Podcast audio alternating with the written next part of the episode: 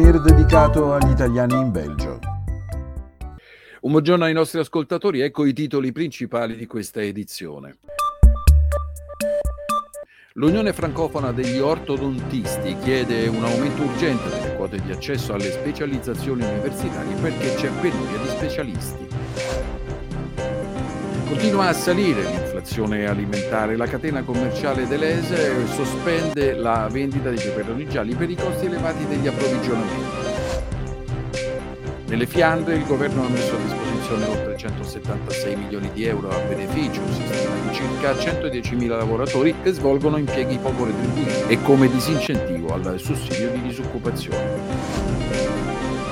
Per le notizie in breve, eh, lo sgombero del palazzo di Scarbeck non ha risolto la gestione dei circa 3.000 richiedenti asilo che sono senza fissa dimora a Bruxelles e nella regione.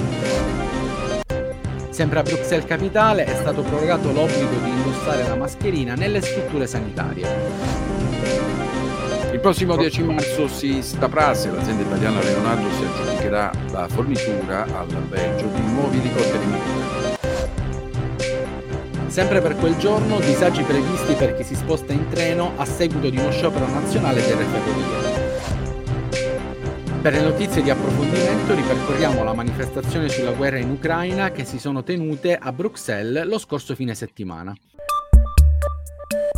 Il Belgio ha bisogno di più ortodontisti. Eh, secondo i dati di Solidaris, per il 2021 in Vallonia il 40% dei giovani riceve un trattamento ortodontico sono il 35% a Bruxelles e il 55% nelle Fiandre. Tuttavia, degli oltre 10.000 dentisti che lavorano nel paese, solo 660 si sono specializzati in ortodonzia e sono concentrati nelle città, costringendo i dentisti generici a eseguire circa il 30% di tutti i trattamenti ortodontici effettuati.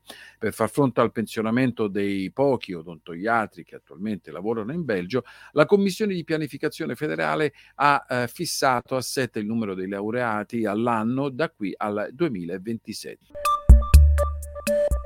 L'inflazione belga su base annua, ovvero il tasso di aumento dei prezzi nei negozi, si è attestato al 6,62%, in calo rispetto al mese di gennaio, dovuto alla diminuzione, diminuzione dei prezzi dell'energia. Continua a salire invece l'inflazione alimentare, tra i prodotti maggiormente colpiti l'olio di girasole e la farina. In Belgio si fa fatica anche a trovare nei supermercati a un prezzo ragionevole pomodori e peperoni gialli che sono stati importati principalmente da Spagna e Marocco. A rendere difficile l'approvvigionamento sono le condizioni climatiche inusuali nei paesi mediterranei con un inverno piuttosto freddo per quelle latitudini e l'aumento dei costi energetici nei mesi passati.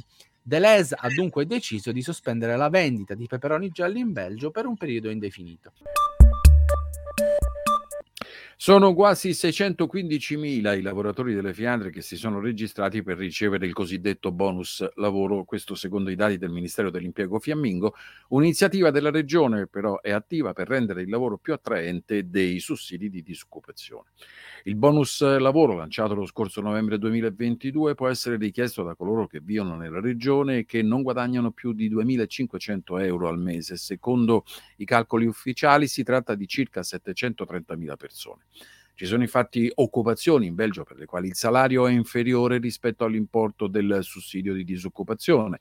Per incoraggiare le persone a rimanere nel mondo del lavoro, il governo fiammingo ha già versato dallo scorso novembre quasi 176 milioni di euro in premi. Il maggior numero di beneficiari è stato registrato ad Anversa e nella provincia delle Fiandre orientali, a cui in media sono stati versati 290 euro. Per le notizie in breve, a Bruxelles, evacuato il palazzo a Scarbeck occupato dai richiedenti asilo, da 15 giorni circa 200 richiedenti asilo dormono in tende lungo il canale di fronte al Petit Château. Rappresentano solo alcune delle circa 3.000 persone alle quali il governo federale e la regione Bruxelles devono trovare un alloggio in attesa che la loro domanda sia presa in esame. Sempre nella regione Bruxelles Capitale è stato esteso l'obbligo di indossare le mascherine nelle strutture sanitarie fino ad almeno il 23 maggio 2023. Il 10 marzo il governo federale discuterà del rinnovo di una parte della sua flotta aerea militare, in particolare l'acquisto di elicotteri Airbus. Di questo eh, negli uffici del Ministero della Difesa se ne parlava già nella seconda metà del 2022. Secondo il quotidiano The Morgan, il dossier di acquisto è in via di definizione. Riguarderebbe 15 nuovi elicotteri Airbus preferiti da, all'italiano Leonardo e all'americano Bell. Sempre il 10 marzo si terrà uno sciopero nazionale delle ferrovie sostenuto dai sindacati socialistici GSP, eh, Cheminot e Acod Spor.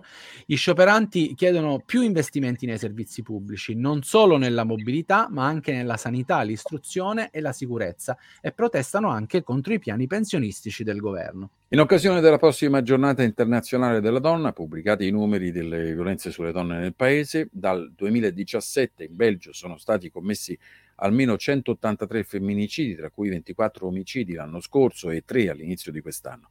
Lo rivela uno studio pubblicato a fine febbraio dell'SOAR. Due donne al mese perdono la vita perché vittime di omicidi di estrema violenza. Si tratta di un grave problema sociale che accade per lo più tra le mura domestiche, non di rado, causa conseguenze anche tra i bambini che vivono nei nuclei familiari in cui avvengono le violenze. Per l'approfondimento di questa settimana, guerra o pace? Guerra e pace. Questo è il titolo di un editoriale di Beatrice Delvaux apparso sul quotidiano Le Soir che invita l'Occidente a interrogarsi se avviare iniziative proprie per i negoziati nella consapevolezza che la vittoria dell'Ucraina è l'unica opzione. Il problema non è solo di chi debba prendere l'iniziativa dei negoziati di pace, ma anche come e in quali condizioni. Due manifestazioni tenutesi lo scorso fine settimana a Bruxelles sono esemplificative dell'ambivalenza di posizioni che dividono coloro che pur sono schierati con l'Ucraina e condannano l'invasione russa.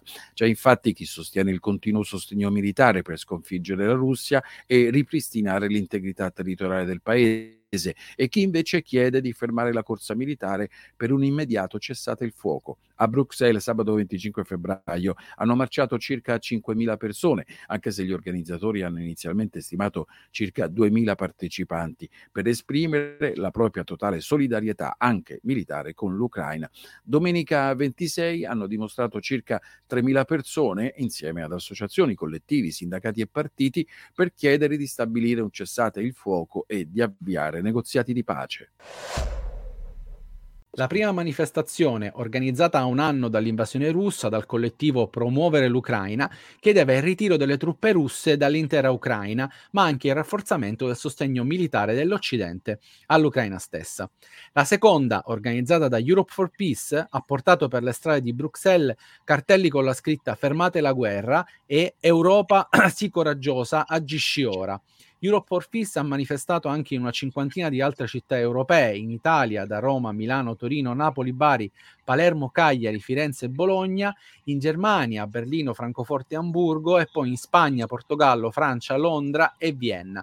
Secondo i coordinatori sono state oltre 40.000 le persone che hanno aderito e manifestato con Europe for Peace. Il dissenso e la divisione che si è palesata a Bruxelles pochi giorni fa riguarda non solo la società, ma anche i partiti, i socialisti in primis, e non è certo una peculiarità belga. Altri paesi in Europa manifestano divisione tra chi è favorevole alla guerra e chi alla pace, con posizioni differenti sulle questioni che riguardano se sia unicamente all'Ucraina dover decidere quando e dove tenere i negoziati e se oggigiorno possiamo ritenere che la soluzione guerrafondaia dei conflitti internazionali sia naturale e senza altre strade possibili. Questa edizione del GR ha visto il contributo in redazione di Valeria Camia, Fabio Sebastiani e Pietro Nunetto, sempre in collaborazione con Radio No Fade Out.